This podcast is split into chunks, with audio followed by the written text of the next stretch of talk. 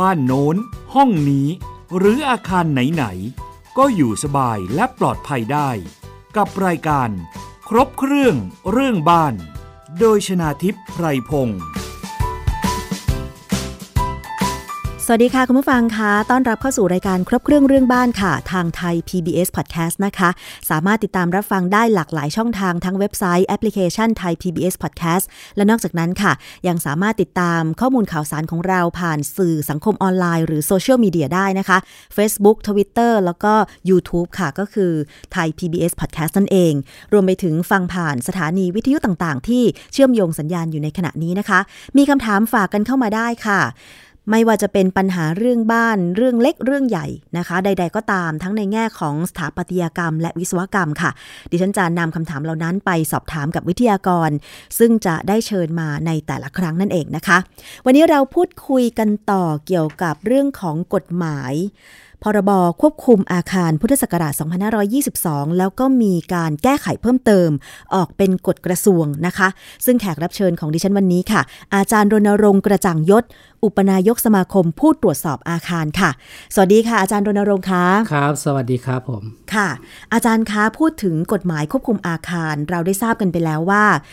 แก้ไขมาก็เพื่อความปลอดภัยของผู้ที่เข้าไปใช้อาคาร ครับ หรือผู้ที่เข้าไปก่อสร้างอาคารใช่ไหม ครั คะ บ ดูแลกันตั้งแต่ตรงนั้นเลย แต่ทีนี้ว่าเมื่อยุคสมัยเปลี่ยนไปมันก็ต้องมีการเปลี่ยนแปลงเอ่อวิถีชีวิตของผู้คนใช่ไหมคะ รวมไปถึงเอ่อในแง่ของการปรับปรุงกฎหมายให้มันทันสมัย อย่างเช่น เมื่อก่อนเราอาจจะอยู่ในบ้านเดียว ครับ หรือบ้านไม่เกิน 2 ชั้น 3 ชั้น ครับ แต่ปัจจุบัน โอ้โห มีตึกสูงระฟ้า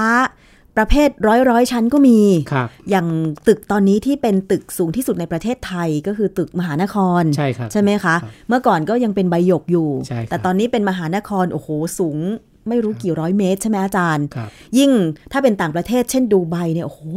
อาจารย์บางทีเห็นภาพนะ สูงทะลุก้อนเมฆไปก็มีอ่ะ ครับ เบิร์ดเบิร์ดฮาซิฟา ใช่ไหมคะ ครับ โอ้เห็นแล้วแบบ ต้องใช้ลิฟต์ความความเร็วขนาดไหนถึงจะขึ้นบนชั้นสูงๆได้อาจารย์ อาคารหลังนี้ผมเคยไปมาแล้ว อ๋อเหรอคะ เป็น ครับ ยังไงบ้างอาจารย์เล่าให้ฟังนิ ก็ ดนึง ลิฟต์ของเขาเนี่ยสองร้อยกว่าชั้น ถ้าตีเป็นคูณชั้นละ 3 เมตร 600 เมตรเหรอคะอาจารย์ ตึ ข ก องห้องเขาแปดร้อยกว่าเมตร ประมาณแปดร้อยกว่าเม ตรอะ 800 กว่าเมตร ที่จำได้นะ โอ้ แต่ว่าลิฟต์ลิฟต์ของเขาเร็วมาก แล้วก็ ถ้าเทียบระยะทางของลิฟต์นี่เกือบ 1 กิโลเมตร ครับ จากข้างล่างขึ้นข้างบน ครับ ต้อง แล้ว ใช้ความเร็วประมาณกี่กิโลเมตรต่อชั่วโมงอาจารย์ โอ้โหจำไม่ได้ เพราะว่าลิฟ ต์ลิฟต์ของเขาเร็วมาก แล้วก็ใช้เวลาแค่ประมาณนาทีกว่าๆเองถึงชั้นเกือบสูงสุด ค่ะ แต่ชั้นสูงสุดเนี่ยเขาต้องมีต้องลิฟต์ลิฟต์อีกตัวหนึ่งที่จะต้องทานเฟอร์ขึ้นไปอีกทีหนึ่ง อ๋อ ไม่ได้ใช้ลิฟต์ตัวเดียว ครับ มีการเปลี่ยนลิฟต์ระหว่างกึ่งกลางทางด้วย ครับ อ๋อ ดิฉันยังไม่มีโอกาสได้ไปอาจารย์ ครับ แต่นึกภาพดูแล้ว เอ๊ะ ถ้าไปขึ้นลิฟต์สูงแบบอาคาร 800 เมตรนี่ หวัดเสียวไหมคะอาจารย์ เฉยๆครับ แทบเรา แทบไม่รู้ตัว ไม่รู้ แท สึ บ ก ไม่ ตั รู้ตัว วเลยเราเข้าไปเนี่ยพอพอผมเข้าไปในห้อง เหมือน ลิฟ กระ ต์ สวยอวกาศไหมอาจารย์ อ่า ฟึ้งขึ้นไป เข้าไปในห้องลิฟต์เนี่ยแป๊บเดียว พอถ่ายรูปในในในห้องลิฟต์แป๊บเดียวเนี่ยแล้วก็ถึงแล้ว ถึงแล้ว ครับเร็วมากเลยผม โห แสดงว่าเทคโนโลยี เทคโนโลยี ที่ เขาเร็วน ำมาใช้ใน เขเก่งมก อาคารเขา ใช่ นี่แบบทันสมัยมาก ครับ ค่ะ เพราะฉะนั้นเนี่ยเมื่อเราเห็นแบบนี้แล้ว กฎหมายควบคุมอาคารจึงต้องพัฒนาตาม ใช่ครับ ใช่ไหมคะ ไม่อย่างนั้น แก้ เนี่ย ไขตามไม่ทัน ไม่เช่นนั้นนี่แบบคนเข้าไปใช้อาคาร ถ้าสมมติว่ากฎหมายคุ้มครองไม่ครอบคลุมเนี่ย เวลาเกิดเหตุอะไรขึ้นบนอาคาร บางทีการชดเชย การเยียวยาความเสียหาย ก็ไม่ครอบคลุมด้วย อันนี้ ครับ เป็นอันตรายมาก ๆ เลยนะ คคะรับ อาจารย์ค่ะ มาพูดถึงกฎหมายไทยกฎกระทรวง ฉบับที่ 68 ที่แก้ไขเพิ่มเติม พรบควบคุมอาคารพุทธศักราช 2522 กันบ้าง มีมาตราไหนที่เป็นประเด็นสำคัญบ้างคะอาจารย์ ครับเอ่อในกฎกระทรวงฉบับนี้มันจะมีเพิ่มเข้ามาอีก 3 มาตรา เพิ่มเติมจากกฎกระทรวงฉบับที่ 55 พศ 2543 นะครับ เดิมทีของเขาเนี่ยมันมีแค่ 50 มาตรา 50 ข้อนะครับ เพิ่มมาอีก 3 ข้อ แล้วก็เอ่อวัตถุประสงค์ของกฎกระทรวงฉบับนี้เพื่อเป็นการผ่อนปลนนะครับ ค่ะ ให้อาคารประเภทห้องแถว ตึกแถวบ้านแถวที่มีอยู่กฎกฎกระทรวงฉบับที่ 55 พศ 2543 เนี่ย ค่ะ บังคับใช้ที่มีสภาพสุดโทรมเนี่ยจำเป็นที่จะต้องมีการดัดแปลงแก้ไข เพื่อประโยชน์ก่อสร้างทดแทนอาคารเดิม โดยไม่ขัดต่อกฎหมาย มันจะมีเพิ่มคำว่า แนวอาคาร ค่ะ นะครับ แนวอาคารเนี่ยเขาจะให้ความจำกัดความว่า แนวผนังเสา หรือบันไดที่อยู่ภายนอกสุดของอาคาร ยกเว้นบันไดหนีไฟภายนอกอาคารที่มีลักษณะโปร่ง สมัยก่อนเนี่ยทำไมสมัยก่อนเนี่ยเวลาเขายื่นแบบเวลาเขียนแบบเนี่ยเขาก็จะยื่นแบบโดยแนวอาคารโดยเป็นเซนเตอร์เสา ยังไงคะอาจารย์ เอ่อสมมติว่าเสาเวลาเขายื่นแบบแก่เจ้าพนักงานท้องถิ่นเนี่ยจากริมริมริมอาคารเนี่ยกับเขตที่ดินเนี่ยเขาจะวัดเขาก็จะใช้ระยะเป็นเซนเตอร์เสาเป็นถึงถึงแนวเขตเขตที่ดิน ก็คือเสาภายในอาคารใช่ไหมคะ กึ่งกลางเสา ก็คือต้นเสาเนี่ยสมมติว่าอ่อ เสา เส้น ยี่สิบ ผ่านศูนย์กลาง 20 เสา ค่ะ 20 เขาก็จะใช้คิดเป็นตัว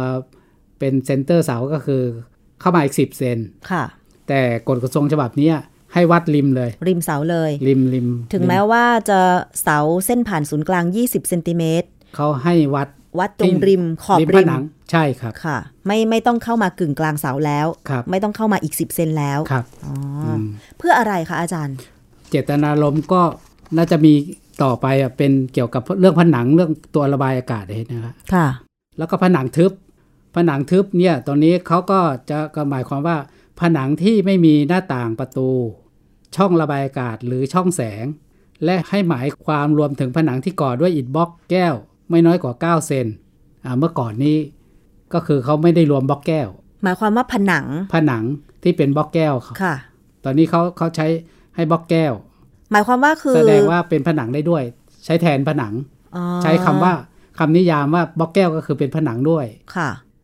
โดยบล็อกแก้วต้องอยู่สูงกว่าระดับพื้นห้องไม่น้อยกว่าเมตร80เซนพื้นที่ก่อบล็อกแก้วเนี่ยมีพื้นที่รวมกันไม่เกินร้อยละสิบของพื้นที่ผนังด้านใดด้านนั้น คืออันนี้เจตนารมณ์คืออะไรคะอาจารย์ หมายความว่าให้แสงสว่างเข้าไปในอาคารหรือยังไงคะ ก็สมัยก่อนเนี่ยบล็อกแก้วเนี่ยเขาก็อาจจะว่าเป็นเป็นช่องแสงเป็นเป็นช่องเปิด แต่ตอนนี้เขาก็มองว่าอาจจะเป็นให้เป็นผนังทึบไปเลย ก็ ตีตีเป็นผนังทึบ อาคารไหนที่เป็นที่ก่อสร้างด้วยอิฐบล็อกแก้ว อืม ที่สามารถให้แสงสว่างลอดเข้าไปในอาคาร ครับ ได้ เปลี่ยนคำนิยามใหม่ ใช่ครับ ก็คืออาคารไหนก็ตามที่ก่อบล็อกแก้ว ก็ถือว่าอ่อ เป็นผนัง เป็นผนังแล้ว เป็นผนังทึบ เป็นผนังทึบ แต่ว่าเขากำหนดว่าห้องนั้นน่ะต้องสูงจากพื้นอ่ะเมตรแปดสิบ คือต้องก่อบล็อกแก้วสูงจากพื้น ขึ้นไปเมตรแปดสิบ โอ้โห นะครับ ก็เลยหัว ใช่ เลย ใช่ ศีรษะ ใช่ เราขึ้นไป ใช่ใช่อันนี้เขากฎหมายเขากำหนดไว้ว่าอย่างนี้ เพราะอะไรอาจารย์ เมื่อก่อนไม่ถือว่าเป็นผนัง แต่ตอนนี้ถือว่าเป็นผนังทึบแล้ ใช่ ว ใช่ คือหมายความว่ามันก็มีความแข็งแรงปลอดภัยอย่างนี้เหรอคะอาจารย์ อันนี้ในแง่วิศวกรรมดิฉันก็ไม่แน่ใจนะ จ ไม่ทรา ริง บ ๆบล็อกแก้วเนี่ยถ้ามันมีมากทั้งแผงเนี่ย ผนังมันจะไม่แข็งแรง ไม่แข็ง นี่หอคะ แรง อ๋อ ไม่ไม่แข็งแรงเขาคงกำหนดไว้ว่าถ้าสูงขึ้นไปเนี่ยถ้าต่ำลงไปเนี่ยคนที่จะโดนเนี่ยเวลาใช้งานคนจะไปโดนกระแทกมันอาจจะแตกได้แตกได้ อ๋อแล้ว นะครับ ผนังอาคารก็จะโบ ก็ก็จะถล่มพังพังลงมาได้ไม่ใช่ถล่ม พังพัง ค่ะ อันนี้ก็คือเรื่องของผนังบล็อก ครับ แก้วนะคะ แล้วก็ทีนี้ว่ากฎกระทรวงฉบับเนี้ยก็ให้เพิ่มเติมมาอีก 3 ข้อนะครับ คือข้อ 51 นะครับข้อข้อ 51 นี้กำหนดไว้ว่า อาคารดังต่อไปนี้นะครับ ต้องมีระยะห่างจากเขตที่ดินไม่น้อยกว่า 1 ใน 8 ของความสูงของอาคาร ต้องมีระระยะห่างจากเขตที่ดิน ก็คือระยะเว้นอะระยะเว้นของอาคาร ไม่น้อยกว่า 1 ใน 8 ของความสูงของอาคาร เว้นแต่จำนวน1ใน 8 ของส่วนสูงของอาคารดังกล่าว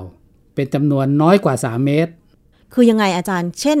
อาคารของเราสูงประมาณสัก 20 เมตร แปด แนวเขตที่ดินเราจะต้องร่นมาเท่าไหร่คะ กำหนดไว้ว่าความสูงก็1ใน 8 2 2 8 16 ก็ประมาณเมตร ค่ะ 60 แต่ทีนี้ว่าถ้าเกินนี้แต่ว่า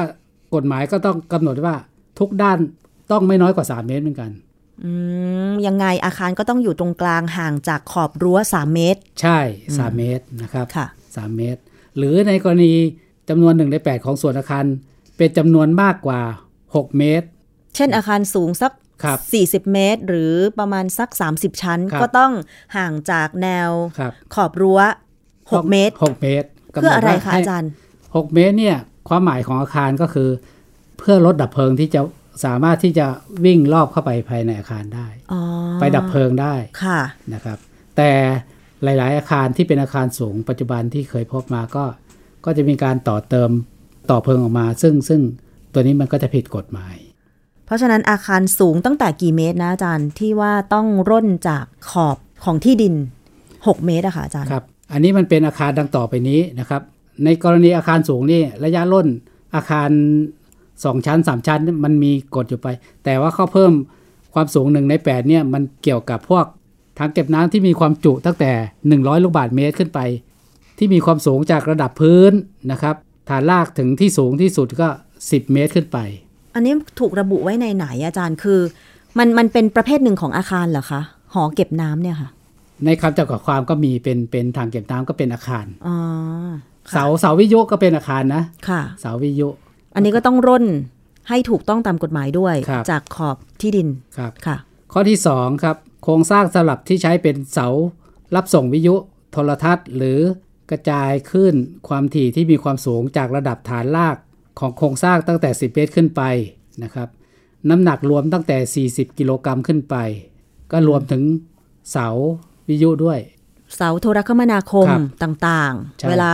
ที่เครือข่ายโทรศัพท์มือถือจะไป ครับ ขยายสัญญาณ เวลาไปขออนุญาตในการตั้งเสาก็ต้องร่นจากขอบที่ดิน ครับ 6 เมตรใช่ไหมอาจารย์ สิบอันนี้ก็ก็มีความสูงก็คือถ้า 10 เมตรเนี่ยถ้า 10 เมตรก็คืออยู่ประมาณก็ 3 เมตร ถ้าสูง 10 เมตร เออ ร่นจากขอบที่ดิน 3 เมตร ใช่ ค่ะ ในกรณีอาคารตามวรรคหนึ่งที่ตั้งอยู่บนดาดฟ้านะครับ บนหลังคา หรือส่วนใดส่วนหนึ่งของอาคารสูงจะจากระดับพื้นที่วัดจากระดับหลังคาถึงพื้นดาดฟ้าเนี่ยการวัดก็ให้ไปเป็นเป็นไปตามจากเขตที่ดินตามวรรคหนึ่งความสูง ในกรณีถือว่าความสูงอาจจะไปก่อสร้างบนบนดาดฟ้าอาคาร ค่ะ ก็ให้ไปดูตามวรรคหนึ่งของกฎกระทรวงฉบับนี้นะครับ ทีนี้กฎกระทรวงฉบับเนี้ยก็จะมีข้อหัวข้อสำคัญที่ที่ได้ประโยชน์ก็คือ บรรดาห้องแถวตึกแถว หรือบ้านแถวนะครับ หรือบ้านแถวที่ก่อสร้างขึ้น ที่กฎกระทรวงฉบับนี้ใช้บังคับ ก่อสร้างก่อนนะครับ หากเจ้าของอาคาร หรือผู้ครอบครองอาคารประสงค์ที่จะก่อสร้างอาคารเดิม หรือดัดแปลงอาคาร ให้ได้รับการยกเว้นไม่ต้องปฏิบัติตามดังนี้นะครับ คือถ้าเป็นอาคารตึกแถวเก่าอะไรเงี้ยที่ก่อสร้างก่อนก่อนก่อนกฎกระทรวงฉบับนี้ประกาศใช้เนี่ย ค่ะ ก็ได้รับการยกเว้นไม่ต้องปฏิบัติตามข้อ 2 ข้อ 2 ก็คือ ความลึกของอาคาร ความลึกของอาคารก็ไม่เกิน 16 เมตร ความลึกของอาคารหมายถึงอะไรคะอาจารย์ ความลึกหมายความว่า กว้างคูณยาว อ๋อก ว้างคูณยาว ค่ะค่ะ เราจะสังเกตอาคารพาณิชย์ มันก็จะมีกฎหมายก็ว่าก ว้าง 6 เมตร สี่กว้าง 4 เมตร กว้าง เมื่อก่อน สี่เมตร เมื่อก่อน 4 เมตรเราจะเห็น 4 เมตร ลึกก็ 20 เมตร สิบ12 เมตร 12 เมตรเหรอ ครับ12 เมตร4 3ก็สมัยก่อนก็10 12 เมตร ค่ะ 12 เมตร 14 เมตร 16 เมตร ค่ะ ก็ประมาณนี้ข้อกฎหมายก็ว่าอยู่ว่าอาคารไม่เกิน 16 เมตรนะครับ ในกรณีตามข้อ 3วรรคหนึ่งในเรื่องของความกว้าง ข้อ 3 ก็คือ อาคารที่ก่อสร้างเนี่ยถ้ากว้าง 4 เมตรเนี่ยให้ลึกได้ไม่เกิน 24 เมตร อืม ถ้า 4 เมตรเนี่ยสามารถที่จะ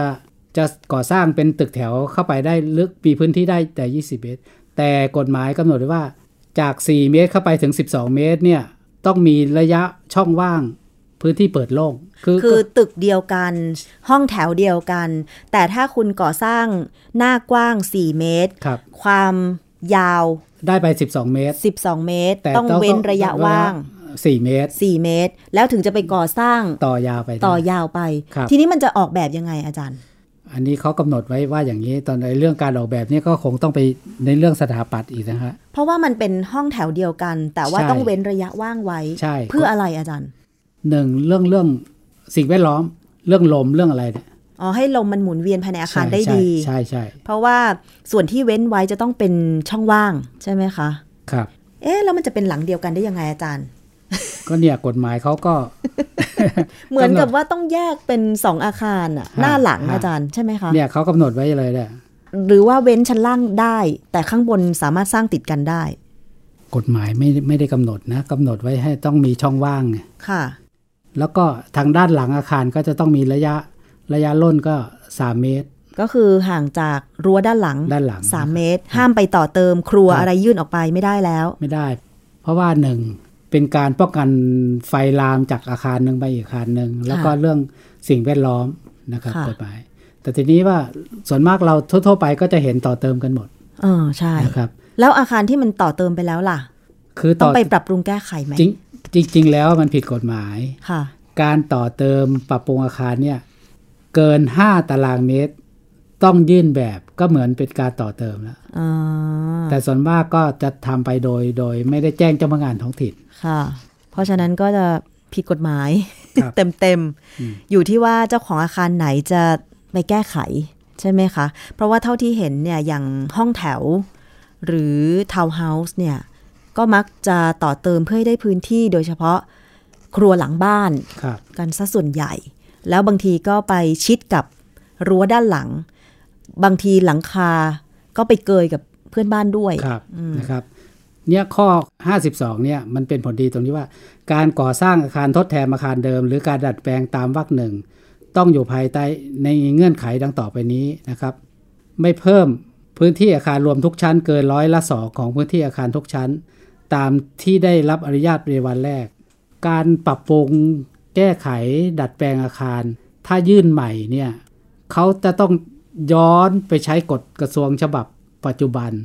บางครั้งมันจะต้องมีระยะล่น แต่กฎกระทรวงฉบับนี้ช่วยให้อาคารพวกนั้นไม่ต้องดูระยะล่นในเรื่อง แต่ว่าสามารถที่จะปรับปรุงอาคารเดิมได้ คือถ้าไม่ปฏิบัติให้มันถูกต้องตามกฎหมายปัจจุบัน ครับ แล้วมันจะมีผลอะไรไหมอาจารย์ อ่าสมมุติว่า จากที่ต้องดูระยะร่น แต่ว่าไม่ต้องดูระยะร่น สมมุติว่าตึกแถวของผมเนี่ยหรือว่าบ้านของเราเนี่ยจะรื้อทำใหม่เนี่ย ค่ะ พอรื้อทำใหม่เนี่ยระยะล่นเนี่ยเขาเอากฎกระทรวงระยะล่นกับกฎกระทรวงฉบับปี ฉบับที่ 55 ปี 43 มาบังคับใช้เลย ค่ะ ก็คือระยะล่นเราจะเสียที่ดินน่ะหมายความว่าเราจะเสียที่ดินเข้าไป ก็คือจากแต่เดิมที่ปลูกชิดกับ ปลู รั้ ก ว ชิดมารั้วแล้วก็ แต่ต่อไปนี้ต้องร่นมา 3 เมตร ใช่ ไม่ปลูกตัวบ้านไปชิดกับรั้วละ ใช่ครับ อืม ก็ ค่ะ ก็จะก็จะให้จะให้เป็นประโยชน์กับเจ้าของอาคารนะค ค่ะ รับ